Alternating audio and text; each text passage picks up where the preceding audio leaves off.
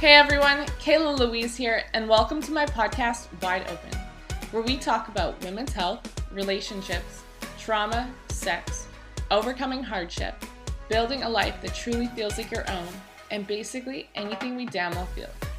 We look to open up a dialogue that promotes healing and growth for women, and honestly, anyone who's listening. In our first series, we interview badass and resilient female athletes who tell their stories of creating a fulfilled life out of the chaos. Zero judgment, no shame, just raw life stories about embracing what has truly made these women who they are today.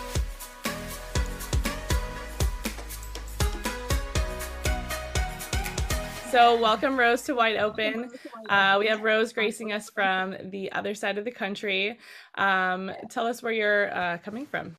All right. I'm coming from Temagami, Ontario, which is a small town, just, uh, well, I guess in northern Ontario, population maybe I'd say under a thousand. Um, I come from originally from the French River area in Ontario, um, small town called Noelville. So I grew up there. Again, population maybe 500 so small town girl yeah yeah that's awesome so um, what are you doing for work out there um, so I work remotely. Um, I work for a company. It's a consult, a mining consulting firm, um, Hatch, and I do. Uh, I'm a mine infrastructure designer, so I do 3D modeling for underground mining infrastructure, basically. So anything that's required to mine out an ore body from underground, uh, whether it's the material handling system, the dewatering system, um, concrete shotcrete delivery. So um, any steel, mechanical, structural um, components I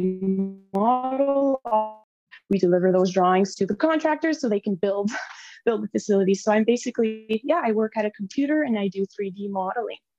Wow, that's so cool. I was not expecting that. Yeah. That's really yeah. Rad. So what is yeah. what is the software that you use for the 3D modeling? Yeah, so the software we use is very specific to Hatch. It's called MicroStation. It's a Bentley product, so Bentley makes it. It's a very powerful um, software. Uh, when we model our stuff, we can model everything intelligently so that we can do material takeoffs essentially from our models. So we know exactly how much concrete we can pull information for steel, like how much steel we need, the type of steel we need. Um, so it, it's it's intelligent. So we model it and it spits out this whole spreadsheet of what's required to purchase to build this installation. And uh, yeah it, it's it's really really um, it's really cool. We've come so far along um, in the industry. And uh, yeah it's uh, very neat stuff that, very yeah. com- it's very complicated like when i first started in in the industry i was doing 2d only and like basic autocad and um, it's it's evolved so much just in the last like let's say 10 15 years now we're modeling everything in 3D and it's intelligent. Uh, it's it's uh, pretty pretty neat stuff. Wow, that that yeah. is cool. Because I mean, I used to be an AutoCAD drafter um, for there you go for home building, and yeah. like when I was in school, we like dove into a bit of 3D modeling, like Vectorworks and SketchUp and yeah. stuff. And yeah, it's like pretty crazy the 3D modeling. Yeah. and like I I stuck so much to 2D um, for such a long time. And now, like, if I was to go back to design, I don't even think I'd know where to start because everything's so yeah. Crazy. For sure, and just like with with the software we use, if I were to go work for another company after a year, I would lose all of the stuff that's very specific to the Bentley Bentley products. It's it's so niche and specific. And what I do is very specific to underground mining applications. So I specialize in underground mining. Like don't ask me about anything on surface, like buildings on surface. I have no idea what I'm doing, but everything I do is underground, which is really neat. So uh, it's sort of like my my little specialty. I love that. I love. Mm-hmm. I don't know. I've never talked to someone like you, so that's super interesting. What made you cool. um, want to get into something like that? That is an interesting question. Um, so, originally, like growing up, I was a very artistic person. And out of high school, what I wanted to do, like deep down inside, I wanted to pursue something in the arts.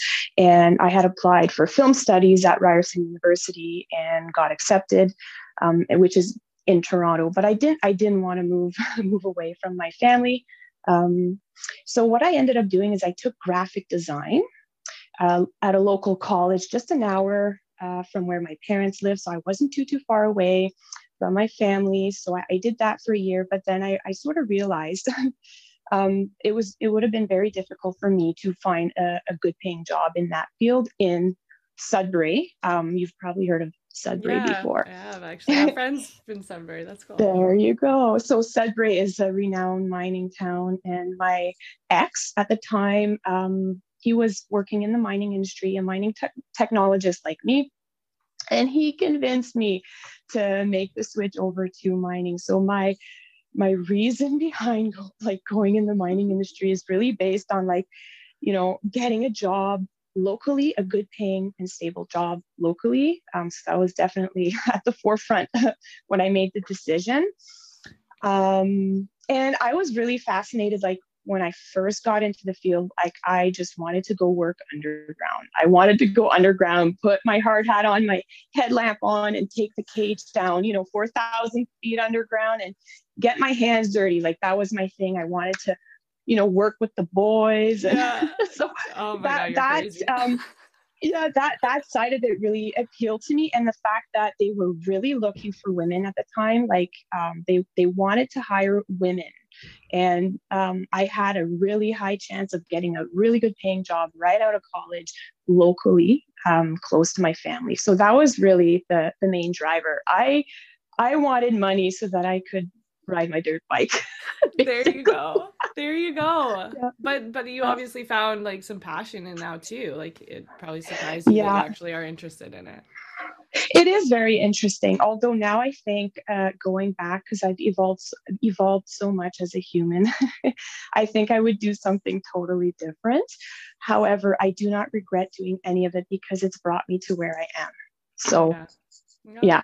And you know what? Life's not over yet. So, no, that's right.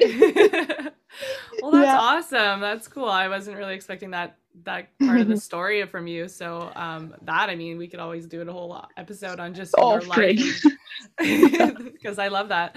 Um, and I just wanted to say, just because this was like our third take trying to get this going here, but um, yes. how how I came across you uh, again, it's seems very social media is the way we we meet people these days. So um, yeah, I came across you on social media, and um, I think we were kind of following each other, and I just found like yeah, you're such a positive person o- online, and you posted really nice things, and your comments were mm-hmm. so genuine. And then it was when I saw you on the Action Sports Club oh, Facebook yeah. page that we're both a part of, and you kind of briefed a little bit of your story, and I just thought yeah, like this is a story I like to share. Obviously, I don't like hearing about people going through hard stuff. Like that's not what this podcast is about, but it's it's the fact that you know people take these situations and they learn from them, they grow from them.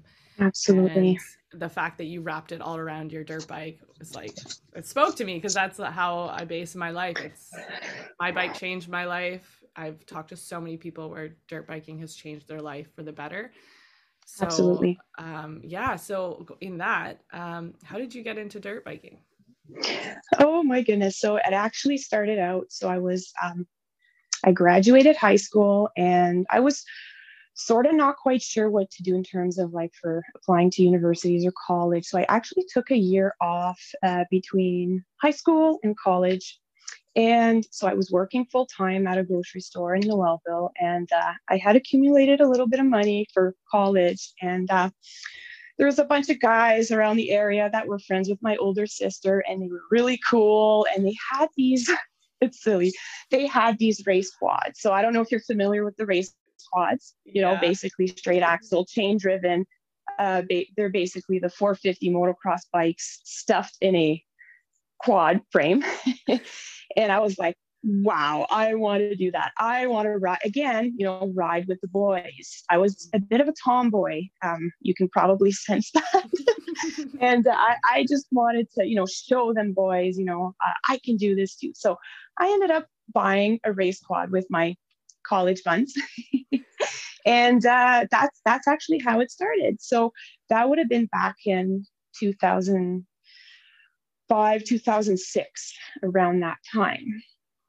uh, so then I eventually went to college, and um, so I, I was with um, I was with another guy. Um, so now I'm married with with Jeremy, um, and eventually, so I I did that one year of graphic design, like I was telling you, and then I I ended up switching and going into mining, and that's where I met my current husband, Jeremy, because he took the same program as me. So um, he okay, so I met him, and I was dating uh, this other guy, and um, there was just uh, there was just something about Jeremy that uh, blew me away, and I think it was sounds silly, but his amazing dirt bike skill. So he's an ex. Um, oh, see, I'm uh, testing out these new earbuds, and are they the Apple um, Apple ones?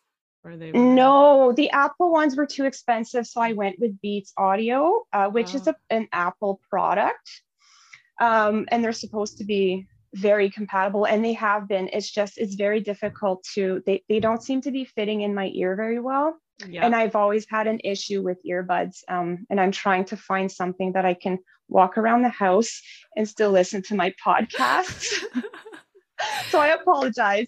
No. Uh, going going back to my story. So uh, Jeremy uh, is an ex freestyle motocross guy, and um, I got into college.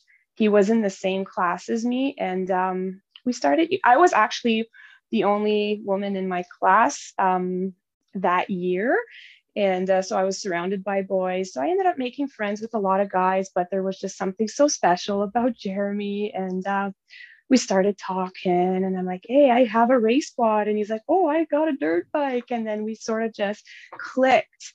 Um, but we were, you know, both in relationships. So we we actually knew each other for quite some time um, before we actually started dating. So like we went through college together and uh, we we never dated and we were very respectful towards each other. We were really in the friend zone but uh, secretly loved each other super cute makes me chuckle.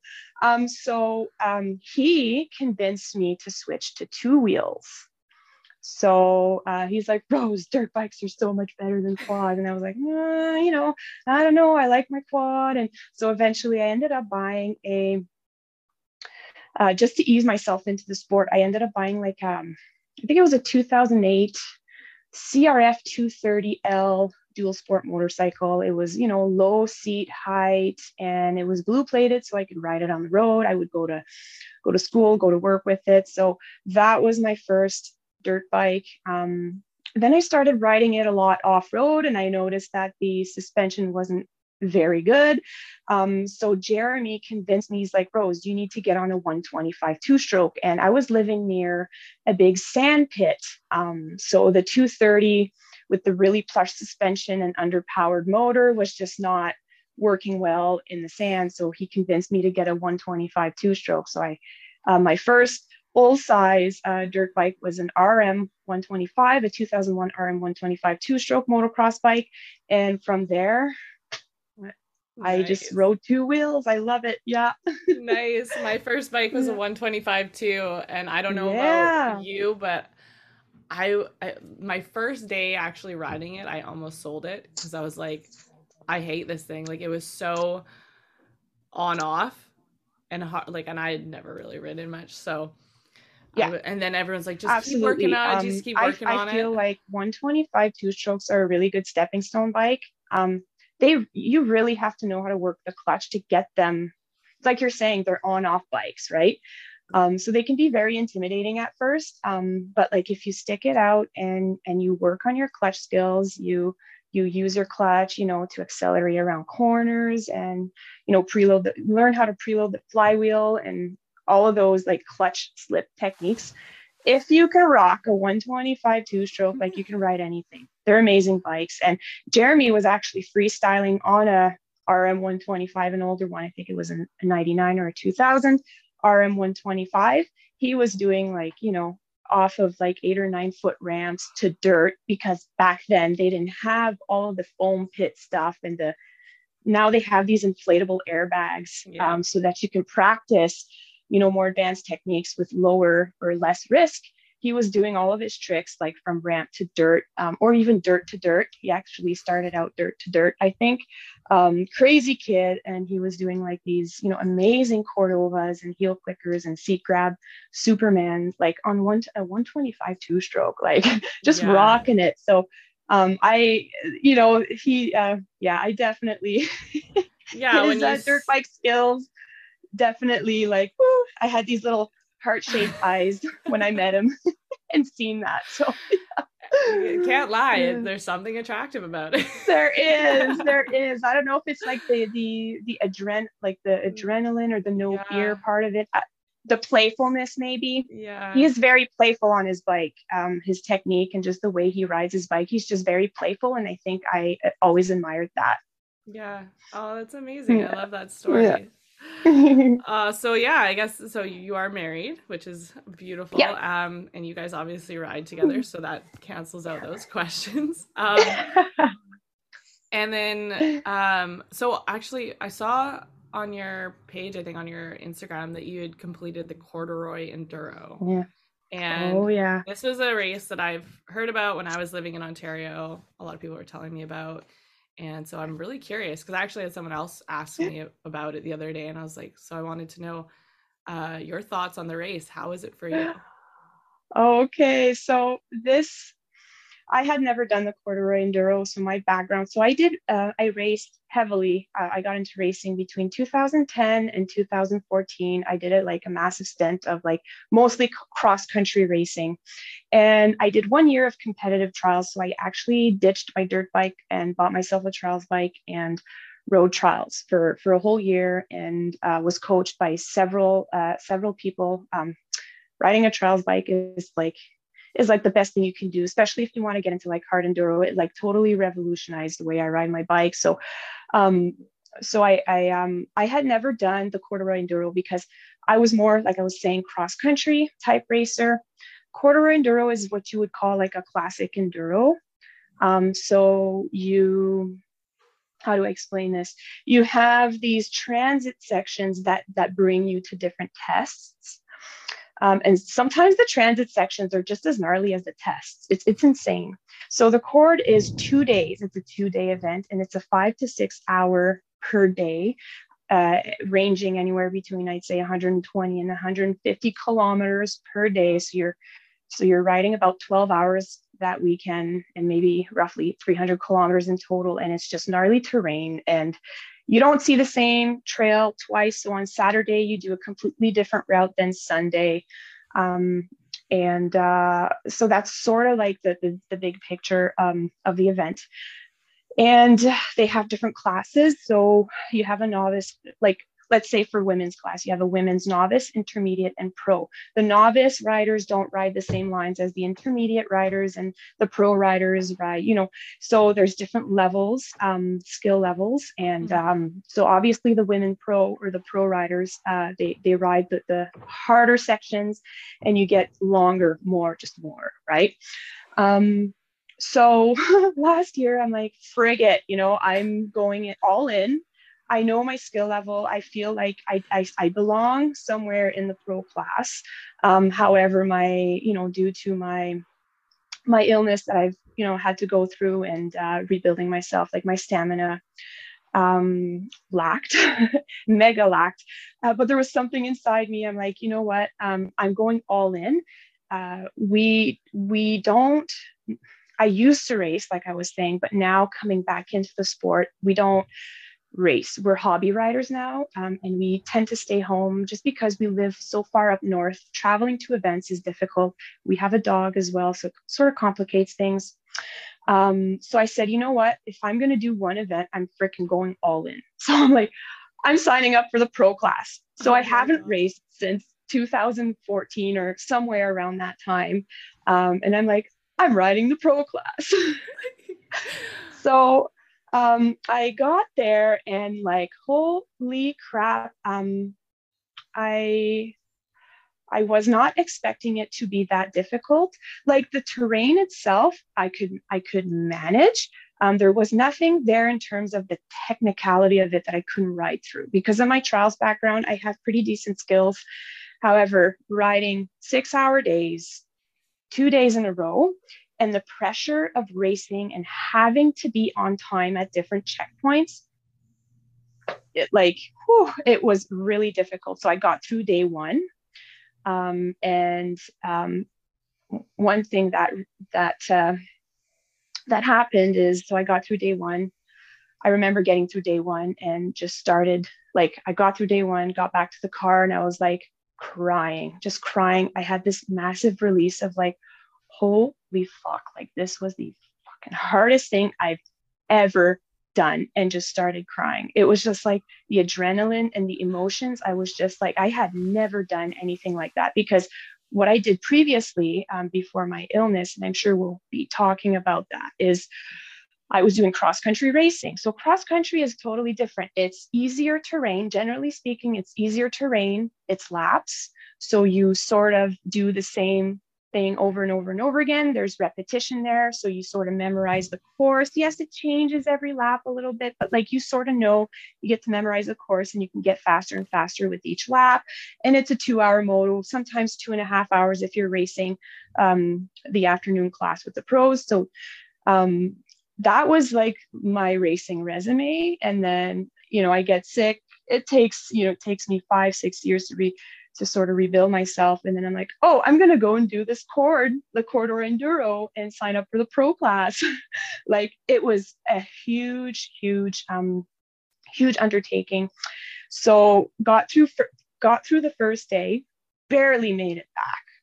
Like just just made it because you're you're you're timed and you they give you like a one hour grace period that you can fall behind on so I was like, I freaking just, just, just made it. Like it was, it was really difficult. And I had to muster up a lot of mental strength to get through it. So I get to the vehicle and I'm just like bawling my eyes out, just full of emotions. I'm like, I can't believe I just fucking did this. I just did this. like, wow. And uh, it's very strange. So I guess my body that night, I was so exhausted. I was staying staying in a cabin with some friends, and um, uh, I laid in bed all night awake. So between day one and day two, I didn't sleep one minute. My adrenaline from the, the, riding the course that day, it's like I was so full of adrenaline and probably like cortisol, like stress hormones just floating around in my body. Mm-hmm. I couldn't sleep. I had massive insomnia. This, which is is not typical for me. I, I'm usually I'm the type of person I I, I pretty much fall asleep like within five minutes.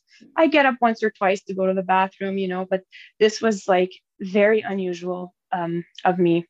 And uh, so I, I remember waking waking up yeah. that morning, people, you know, getting out of bed and we're sharing a cabin and everybody's like, yeah, let's go race day two. And I'm just like, like a ghost.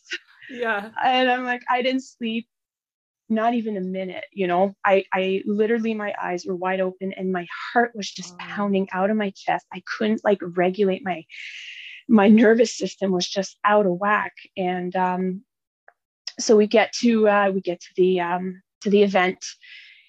And i'm uh, you know sitting in the car and i'm like i don't know if i can do day two. Like i didn't like i didn't sleep. I don't even know if this is like physical if i'm physically capable of going through day two so I'm sitting in the car and I've got my phone and I'm Googling a whole bunch of stuff, like random stuff. I'm like, marathon runner, insomnia night before, can I compete? I'm just looking for like somebody to tell me yes or no, you know, yeah. should I proceed with day two? And sure enough, you can go several days without sleep, apparently. Athletes do it all the time. So I'm like, you know what? I, I came here to do it. I'm just going to do it. It's going to, it's going to suck it's going to be uncomfortable. I'm going to hate it the whole time, but I'm going to do it because if I don't go out there and do it, I'm going to regret it, you yeah. know?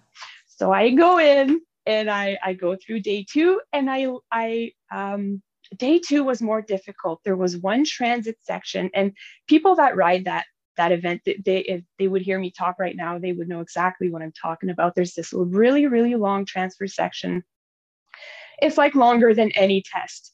And uh, it, it was just a mud fest. And they had so the area a week before they had like a one i don't know if it was a 50 year or like a 100 year event rainstorm and it was an anomaly of a year for the event it was so muddy like it was so like ruts deep ruts where you're i i got stuck almost up to my handlebars and luckily i had somebody come help me get out of a mud hole. Like there was just so so much mud um, that that last year.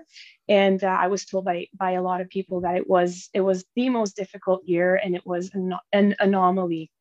Because um, they get years where it's actually extremely dry and dust is an issue. Well dust was not an issue last year. It was um, like we were crossing these uh, these rivers um, that were just overflowing and i remember like you know almost almost drowning out my bike in like these river crossings and you get to the other side and there's like this you know steep embankment that you have to ride your bike over like just gnarly terrain. Oh um on a you know on a casual day i could ride through it but like when it's when it's a timed event and there's like riders just you know you're getting past and you're passing riders there's people stuck in front of you it's just pure chaos and roosting dirt everywhere it's just yeah. I I was not the night before. haven't slept the night before, so there was this one transit section. It was just brutal on day two. So um, by the time I got through that transit section, the very at the very last test of day two, I timed out. So I did not get my finisher's medal. Oh. Boo hoo! But you know what? Um, what an experience. moral of this. It, it was. It was. I'm so glad I. I'm so glad I. I did it. Like I'm pretty proud of myself. You should be. Oh my goodness. You should be more than proud of yourself.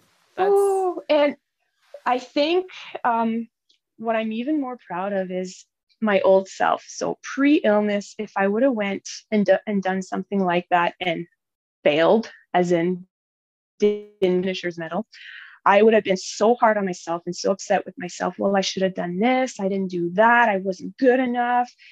You know, all of these self-sabotaging, you know, thoughts mm-hmm. that um, that that was you know I I was I would do that before quite a bit and I had to work through a lot of that um, and now last year I finished the event didn't get my finishers medal and I was like okay what's next like that was awesome let's do this again like like I wasn't even upset with the fact that I didn't finish it you know yeah, yeah. that like for me I'm like holy moly I think for me that was even more of um like a milestone, I guess, because my old self would have been, you know, self sabotaging yeah. myself. And yeah, yeah. so the, the, growth in yourself. yeah. Oh, that's so incredible. Mm-hmm. Um, that was also like awesome hearing about the corduroy enduro because I think a lot of okay, people good. are like, interested to know the like the behind the scenes. So that was awesome. Yeah. Good stuff. Yay. Yeah. Good all right so yeah let's uh dive in wherever you want to start um i mean yeah where when did you kind of fall ill and how did how did all that happen um i'm gonna try and you know keep it like big picture um because there's a lot of details and i think Obviously. for me it was it was really an accumulation of a lot of stressful events and sort of not processing things um so i ended up breaking up with my ex um, to be with Jeremy. And um, I was a bit of a late bloomer. I started dating my ex. I was 19. He was like literally my first. Um, and uh, he was older, and I sort of felt pressured a little bit, you know. Um, but he, he was a really he was really you know generous with me, and he was a really nice guy. But like I wasn't like you know att- attracted to him. But he was yeah. nice, and I'm such such a nice person that um, and he was you know he like i said he was generous he he had you know a place to live and i was in college he was you know more stable he had a full-time job a good paying job and i'm like you know what? Like let, let's try this. Let, let's give this a try. So i started dating him um but I, I didn't really know what you know true true love was. And uh and you know like no hard feelings. He's he's a nice guy um but i think i just never had the you know the butterflies for him i guess you could say right? Um, so I dated him for seven years, and um, we we went through like not the relationship itself. He was he was not an emotional kind of guy. We never talked about things. It was like we were in a friend zone for seven years. So you know, I met Jeremy in college and had these feelings for him and sort of always stuffed them down um, for for many years. And uh, so we graduated college, and me and Jeremy went our separate ways. I was dating, you know, my ex, and all of a sudden, uh, Jer pops back into my life, you know, several years later, and like these feelings came back, and just like. whoa okay i i don't think i'm in love with them i think i'm in love with this guy and um so i ended up like literally one morning I woke up and I'm like, I can't, I, I don't know what to do. Uh, I can't do this. So I left, I left, I left him for Jeremy. And um, I didn't really know how to handle the situation because he hadn't really done anything to me directly. But I think it's just like I came to a realization that like I, I I'm not in love. I'm just not in love. And we were in a friend zone. We were both heavily into dirt bikes and um, which is cool, but we were more like buddies. Um, so yeah. I wasn't really in love with him. And um, one morning I woke up and I I left him, and uh, it was so cold turkey that it's like I didn't like I had a hard time. So for about it took about a year. So I was dating Jeremy now, my husband. It took about a year um, for me to process that. I felt so horrible that I had maybe misled him all of those years um, I, I had a hard time, like, you know, ex- I felt like a horrible person for leaving him. So I had like this really lengthy, yeah, guilty. I felt guilty. Um, and it took about a year. Like I was literally thinking about that every single day these thoughts just kept repeating themselves i'm a horrible person i you know i left him i'm such a bad person um, so but be, but while i was with my ex um i had a lot of like little things happen with a job that i had um, that was very stressful um, and losing my ex's brother to suicide um, so i went through it's sort of like i went through a whole lot of stuff and you know the guy i was dating at the time like i was telling you he wasn't very like i couldn't open up. I couldn't like he wasn't a very emotional person. It was like talking to a brick wall basically. Not that he's a bad person mm-hmm. um, but i think all of that pent up um, trauma accumulated over the years then one morning i was i was very confused and i'm like i i, I don't think i love him so left him cold turkey without giving an ex- giving him an explanation and then dating jeremy so i had a hard time processing. And Jeremy, um, we moved to a different city. Um, so there was moving involved um, and uh, some adjustment there. And um, not very long after I started dating Jeremy, I, I felt ill. And I think it's because of the accumulation of stress and trauma. And um, so then when I started dating Jer, a couple months in is when I got sick. So I felt ill from the Epstein-Barr virus, which turned into mononucleosis. And I think you, you're probably familiar with it. It's a very common uh, ailment. Yeah. Um, I, I think I just remember lots of kids having it. Yeah, I was in grade yeah. school. Mono is always yeah. a big thing.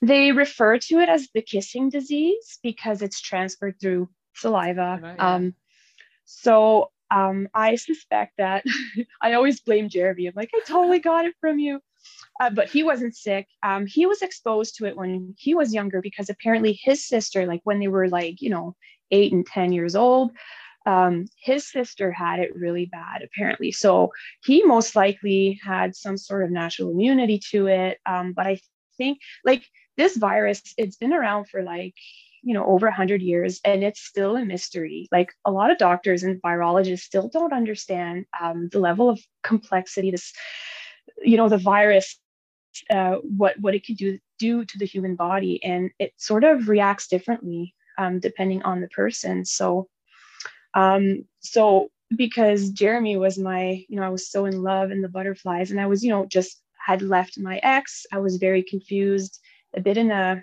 detached state, I guess you could call it. We were having sex quite a bit, like because it was brand new. Yeah. I, I didn't have that with my other relationship because we were sort of in the friend zone.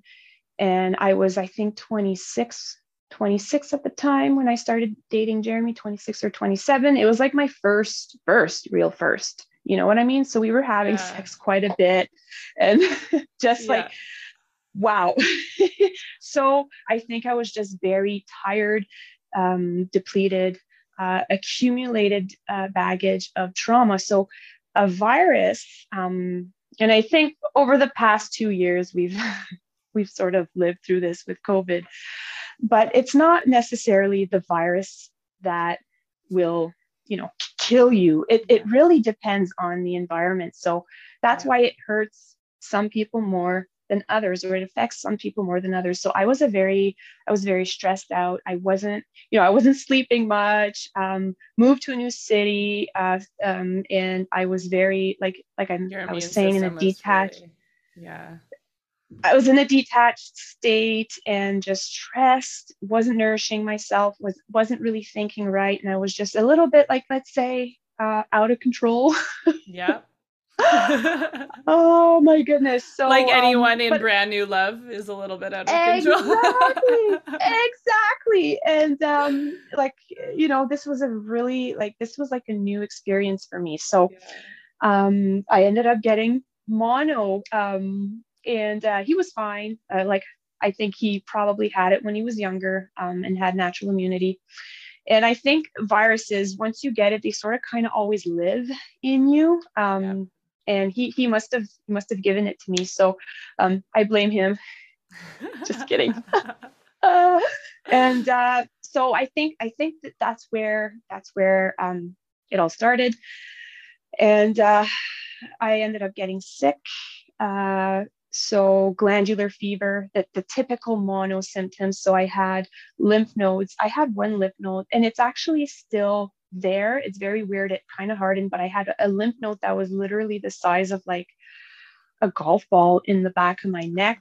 All of the lymph nodes in my armpits in my groin area um, you know everything was inflamed. I was very uh, fatigued and just general m- m- malaise malaise. Yeah. Um i don't know how to pronounce it. I'm french. You, you yeah no that malaise maybe? Malaise, yeah. Um yeah.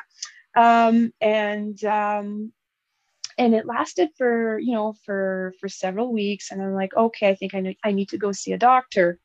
And i was diagnosed with strep throat.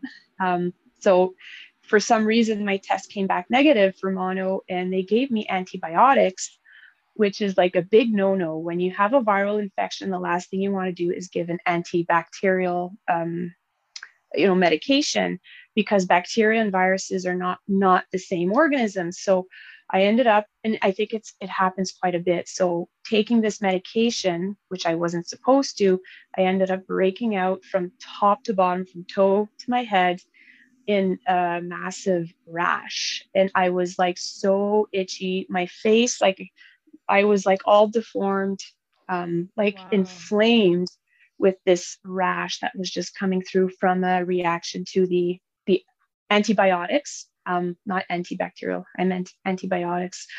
Mm-hmm. Um, so that like you know killed me off even more. Um, I it was just a horrible experience. So eventually I got the proper diagnosis. Hey, you have mono. Um, and there's not basically there's nothing you can do about it. There's no medis- medication that you can take um, to make it subside. All you can do is rest, rest and nourish yourself. So, you know, a few months uh, went along, and yes, the major symptoms sort of dissipated. So my lymph nodes went down. Um, but like things like my brain fog and my fatigue was still there you know and i started noticing three four five months you know it was just sort of lingering. And i know um, you've probably heard the term long covid you know people talk about long covid. Well that's basically what i experienced with the epstein barr. It's like a long epstein barr. It's just a, a lingering um, so what en- ended up happening is it really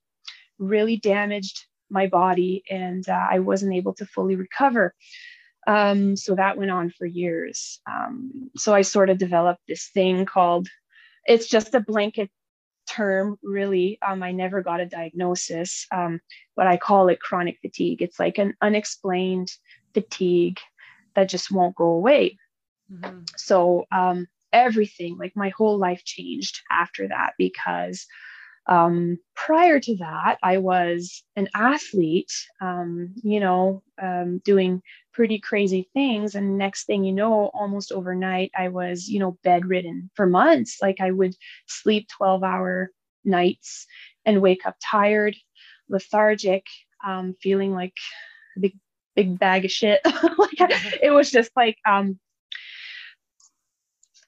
it was it was a really really tough uh, time in my life. And um, of course um, i've always struggled with depression all my life anxiety depression more depression. Um, so the fact that i was um, so tired all the time it like sort of amplified and i became even more more prone to depression even more depressed and I, you know even more anxious. And uh and uh yeah that's uh that's basically how how I got sick. Oh man. Yeah, that's yeah. sounds awful. And um yeah, so that was how long ago when when you got sick? That was in That was in two, 2014. Uh, so so like around April, I would say April of 2014 is when like I got the initial, you know, initial yeah. infection, but it, it persisted for for several years after. Yeah. And so you also mentioned when I saw your your post how um, you kind of kept going back to doctors and then you started mm. um, trying different approaches yep. to figuring yep. things out. Absolutely. So of course I I tried the conventional route. Um, so go to the doctors. My blood work kept coming back normal. I'm like, I don't know. I don't feel no normal. Um, and uh, they you know their solution was to give me an antidepressant so they assumed that i was just very depressed. Um, so um, luckily um, i grew up around so my mother is like she's always been and my dad too like um, i grew up on a farm and my parents were always very in tune with nature and uh, uh, my mom uh, she also had her own health struggles. So i seen her growing up um, taking different approaches. Um, she was like, I recall, I was in grade like grade seven or grade eight. so that would have been back in like, I don't know, 99 or 2000. And she was giving me probiotics. Like, yeah, you know, people are just starting to talk about probiotics now. Yeah. And she was like ahead of the game, you know. So um, I definitely like, mom, if you're ever listening to this, like you were a huge part. Um, and like because I grew grew up around that. Um, I think it like it didn't take very long that I realized that you know what the you know conventional medicine um, there's a time and place for it. Like you know you break an arm you go to the doctor they'll fix it up perfect. But when it comes to chronic illness they generally don't have a really good um, system or they don't have really good protocols and they just want to like sort of put a band-aid on it. Mm-hmm. you know it's almost like gaslighting. It's like oh it's just you know you're just depressed. You're just, you know, so they'll give you some medication and That's you know, it's it's it. it's it is, it is. So um it didn't take very long. Um until I started getting curious. I said, you know what, let's let's try something different. Um so um, I started exploring the world of like, you know, natural healing and um, discovering all of these different modalities. And uh, it, it sort of opened up the, you know, box of tre- treasures for me. And uh, yeah, I just got curious and I started reading books and listening to podcasts. And I was on YouTube, you know, watching, you know, listening to experts and top doctors talking about, you know, chronic fatigue. I was researching, you know, Epstein Barr virus and all of these things, and eventually got into detoxification. Um, so basically, for me, it, it started as um, so I found this um, this ancient healing modality called Ayurveda. I don't know if you've heard of that before. No, okay, so it's it's an ancient Indian um, um, pr- not practice, I guess a system. Like we have our modern medical, uh, you know, system. We call it like the allopathic medicine, um, which is based on you know prescribing medication to patients. Well, Ayurveda is a very ancient healing system. It's based out of India and it's been around for over 5000 years and uh, they have this thing it's kind of silly but i remember reading up on it and they what they would do is they would do tongue reading so depending on the shape and the color of your tongue, it indicates certain things um, about you and you know potentially what's wrong in your body. So I go in the mirror one day and I'm like, I look at my tongue and I'm like, oh my goodness, my colon is toxic.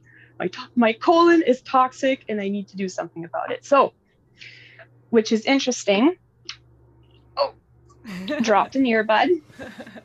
I apologize for that. Hopefully, I don't disconnect this time. No, I can hear you. Oh. Good. I never know how these fit. Okay. So, um, where was I with that?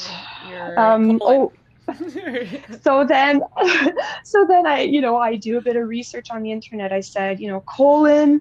I, I read up on this thing called colon hydrotherapy, and I was struggling. Like one of my symptoms that came along after uh, getting mononucleosis was my digestion was just out of whack. So before leading up to mono, like my health, like even though I was a little bit reckless and I wasn't really taking care of myself, you know, um, and I wasn't really into like nutrition and all that much, um, I was a pre- pretty hardy, but that really, um, that really destroyed, um, destroyed my health. So, uh, where was I going with that? oh, so it really, really wrecked my digestion, and I was struggling with constipation. So I uh, read up on this thing called colon hydrotherapy. So that's sort of where it really all started for me. So I, I started seeing a lady. Um, I was driving out an hour, uh, commuting an hour, and making appointments with this lady. Um, it was just out of her house. And it's basically colon hydrotherapy. So it's uh, using water to flush out your colon, basically. Mm-hmm. So um, I started doing that with her, and um, and uh, she had me doing these specific protocols at home. So I would see her. Um, I, I, was seeing her twice a week over like a two month period. Um, so I was getting these cleanses with her um, at really tight intervals, and she was having me do these different protocols at home.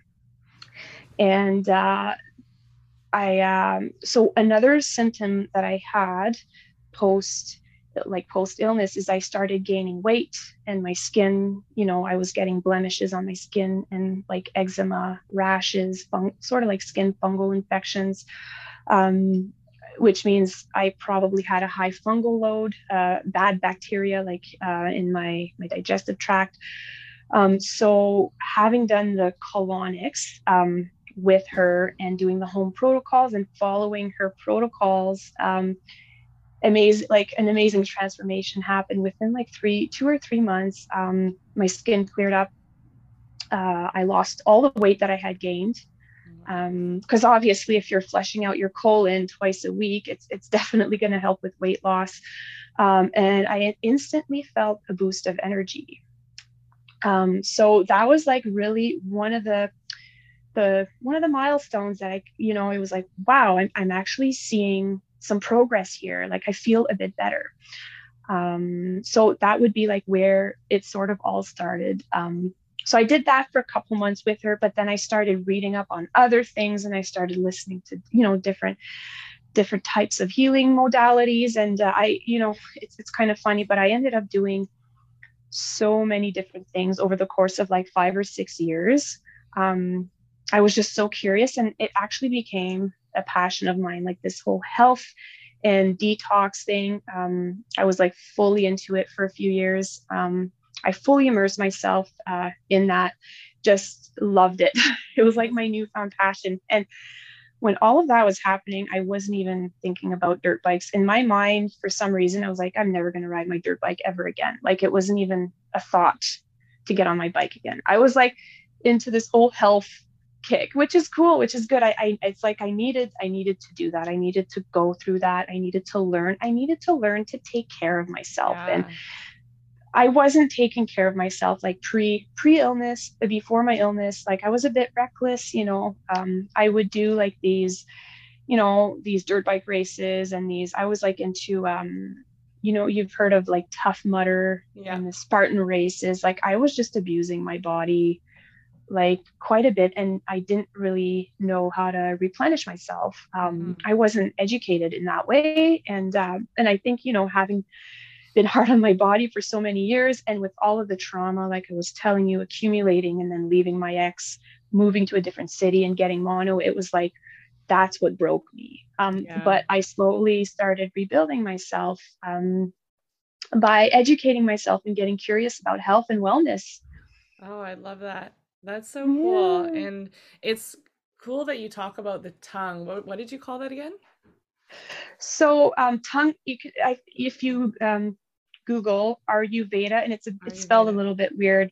Ayurveda.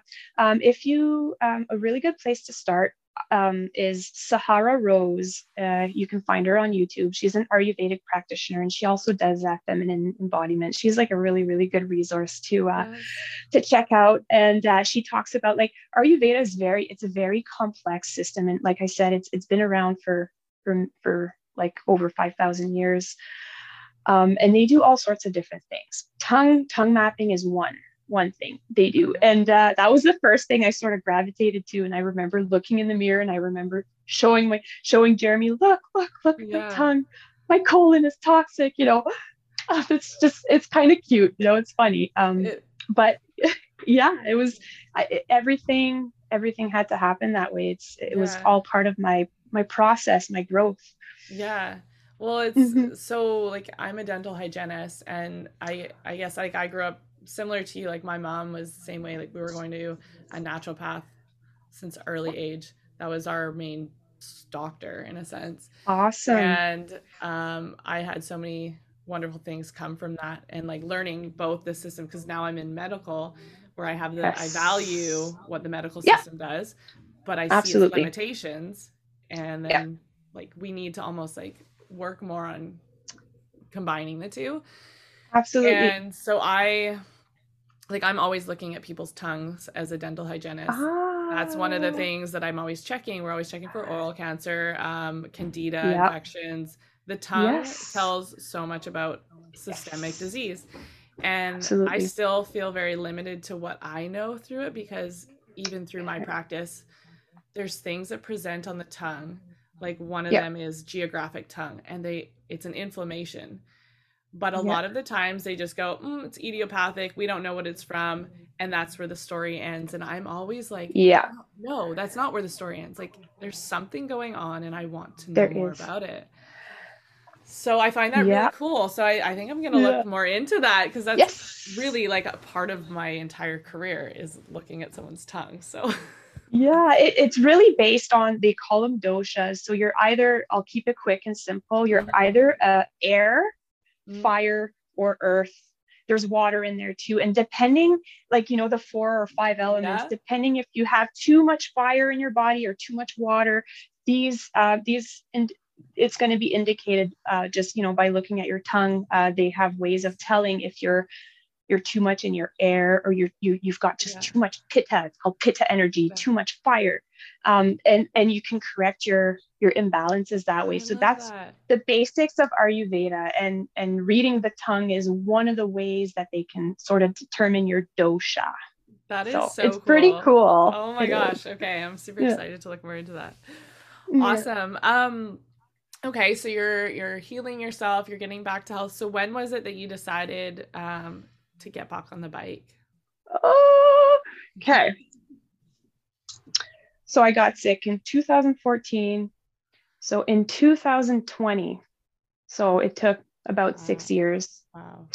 Um, there was just something inside me. Okay, so before before I touch on that, so I, I went into this whole health health and wellness kick but then it turned turned into a spiritual sort of a spiritual awakening so um, i had sort of not plateaued I, guess you could call it plateaued or bottomed out the whole health and, and and and wellness scene and i started dabbling into spirituality and um, that's what sort of uh, that was the catalyst for me really to uh, there was it ignited something inside me. Um, and it's very difficult. I can't even explain it because logically it makes no sense. But um, I woke up one morning and I'm like, I have to get back on my bike.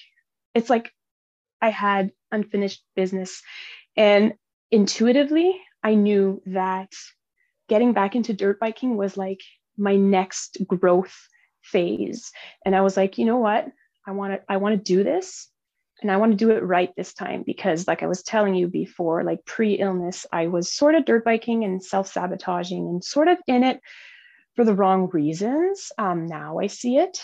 Um, and now I'm, I'm coming back into it. And, you know, in 2020, something, something inside me was ignited. And I said, I want to do this again, but this time I'm doing it out of, you know, out of love, out of like, you know, self actualization. Like I'm here, like I want to be the best version of myself. And like dirt biking is, is like, it's presenting all of my insecurities on a silver platter basically. And i need to like dive in and like you know heal these. And dirt biking is is like an, an av- avenue for me to to do this to heal myself. Um, so i now do things from a totally different place. So yeah it took about six years of of healing before i'd say five years because there was uh, the first year after my my after the infection i was really i wasn't into like healing or health or anything like that. I was just still in that victim mindset and uh, why you know why did i get the virus? It's the virus's fault. Why me? You know i had that undertone that was sort of holding me back. So there was something at one point that don't, uh, don't i said okay. the you're still kind of in a denial phase if you look at the stages yeah. of grief. It's it's an essentially it's a denial. You're like this isn't happening. yeah yeah yeah yeah and blaming i'm not gonna believe blaming. it. I'm not gonna believe it. It's not happening. It's yeah yeah and i was like blaming something that i had no control over really you know and uh, it was it was um a really powerless state to be mm-hmm. in. Um so it took uh it took all of those years to like sort of get my you know take take my power back and uh and i'm, I'm no longer a victim of this illness and it's like let's let's do this. And it's yeah. it's going to be hard. There are days where i'm going to be like why why am i doing this? Like this is insane but i have to because growth is just on the other side. Mm-hmm. so something shifted in me and and it was um I, I did a lot of like you know spiritual you know maturation i guess you could call it um, you know 2018 2019 and by the time i got to 2020 i'm like let's do this. I'm yeah. getting back on the bike. yeah. Oh, that's so amazing. Mm. Oh, just, uh, sorry, my Zoom's here. Okay. Um, so how did it feel the first time you got back on your bike? Scary and I felt defeated. oh my goodness. I was um I I uh, lacked a lot of confidence, but again, there's a reason I wanted to get back on that bike because I wanted to regain my confidence. And um, I had zero self confidence because I had lost all of my muscle tone uh, from living a very sedentary, I think is the word, yeah. lifestyle. Um, from having gone through an illness and healing through that, um, I, I was not exercising at all. I was in a state called skinny fat. I don't know if you've heard of that. Yeah. I was very slim with zero muscle tone. Mm-hmm. So I had a lot of work. Um, so I got back on the bike again with the expectations of being like I was pre illness and uh, quickly realizing that, oh no, I almost have to start from scratch. Yeah, I have, you know, a fund- like some of the fundamentals uh, that I can carry over, but like picking up my bike, you know, simple things like picking up my bike and you know, riding for more than half. Like yeah, when. I first started riding, oh, I couldn't ride for more than like half an hour or an hour. And I had to stick to like easier stuff because as soon as I got into the hard stuff, even though I had the skill, um, I wouldn't last long on my bike. so it was very, um, I went through a period like the first six months were very um, difficult when I got back on my bike because I was sort of still attached to like where I was before my illness. And um, I had to let that let all of that go and like it's almost like I had to start from scratch really. Yeah. Yeah, I can see that. So yeah. more of like a mental thing too in that yeah. sense where yeah, you're you're expecting to be where you used to be and then having to get that like, oh oh gosh, like I have a lot of work to do. Oh yes, I was very discouraged at one point. Aw. Well, I mean, gosh, it's also incredible to see like how our us as humans, like we go through these ebbs and flows and like yeah. I think when you go through something like that, that's when you really learn like we're never going to be peak performance that's right. We can't sustain that life, but every time you get knocked down, you know that there there's an up after that and then like it's going to probably happen again, but every time you yeah. go through those, it gets easier to learn to get up faster. It and does. Yeah, you've gone through such a huge learning curve and I think these things prepare us for life because it could even get harder as we get older and yeah. you know we're so used as athletes we're so used to being like peak performance sometimes and then yeah. even just something as simple as age eventually is going to take over and we're going to be like oh my god i can't do these things yeah. anymore so learning that you're allowed to have downtime you're allowed to yeah be sick a little bit you're you don't have yeah. to always be go go go i think it's a good yeah good learning curve even at a young age of your life yeah yeah uh, so cool. Um, so we're almost we're at a time. It's timing me out again. We're obviously having a really good conversation. That's good. Um, so I'll just ask a few uh, quick questions before we uh, go. We've got about five minutes. Um, do you have any plans to complete any specific goals in the near future? Oh, that's a good one. So my ultimate goal well i have a really long term vision uh, which is beyond dirt biking but uh, for this for this episode i think we'll stick to the the, the dirt biking goals um, yeah. so eventually what i want to do is um, so i started a youtube channel so I, i'm learning how to do the whole gopro thing and the video editing and uploading to youtube so eventually i do want to get into uh, potentially some tutorials um, and specifically for women and maybe specifically for women that are maybe struggling with um, health challenges um, or more timid women you know getting into the sport um, so i would love to do sort of like a video video series to um, to to get these you know these women started um, but what i ultimately want to do is um, like coaching like i want to be able to do you know maybe some clinics one day uh, but what i feel like is most valuable is like ongoing coaching. Um, jeremy is my coach and like attending clinics is good they're fun. You you do pick up on a few things but what ends up happening a lot of times is you go back home and you don't necessarily practice those things or you do for a bit and then you sort of fall back to your old habits. Um, what i want to do is something a little bit different is to provide ongoing coaching and potential, potentially even online um, helping women um, you know get started in the sport and build their confidence. So more of a coaching uh, coaching approach as as opposed to maybe clinics but i do want to you know i would love to have clinics uh, one day. Uh, eventually, we're going to be moving back to Noelville, where I grew up on my parents' property, and potentially putting a, a, house on the property. So we'll have our own place. Um, I'll be able to build a compound and and have people over, so I can teach, um, but also provide like ongoing coaching. Um, that. So that would be like my my big uh, dirt bike goal, goals. Um, and I'm also uh, really into like video editing. I love it. It's like a creative outlet for me because I've like I was telling you, I've always been very artistic, and uh, it's sort of filling in that void for me. So I would love to to to get into like more intense video editing and going to events, traveling to events and capturing the event and and uh, you know oh. posting that on YouTube. So that's sort of the stuff that I'd love to get into. I eventually. love that. I think you and I have a lot more in common than I thought. yeah, awesome. Um, so then, how cool. can people find you on social media? Okay, you can find me on Instagram. It's my first and last name, Rose Lantaigne, and on YouTube, Rose Lantaigne. Awesome. I love it. Well. I'm definitely going to check out your YouTube channel. And it's been such a pleasure chatting with you. You're just such yeah. a you're a great speaker. Your story is wonderful and yeah, I look forward to getting to know you more on social media yes. and hopefully one day in person we can get together. This was so fun. Thank you so much for having me.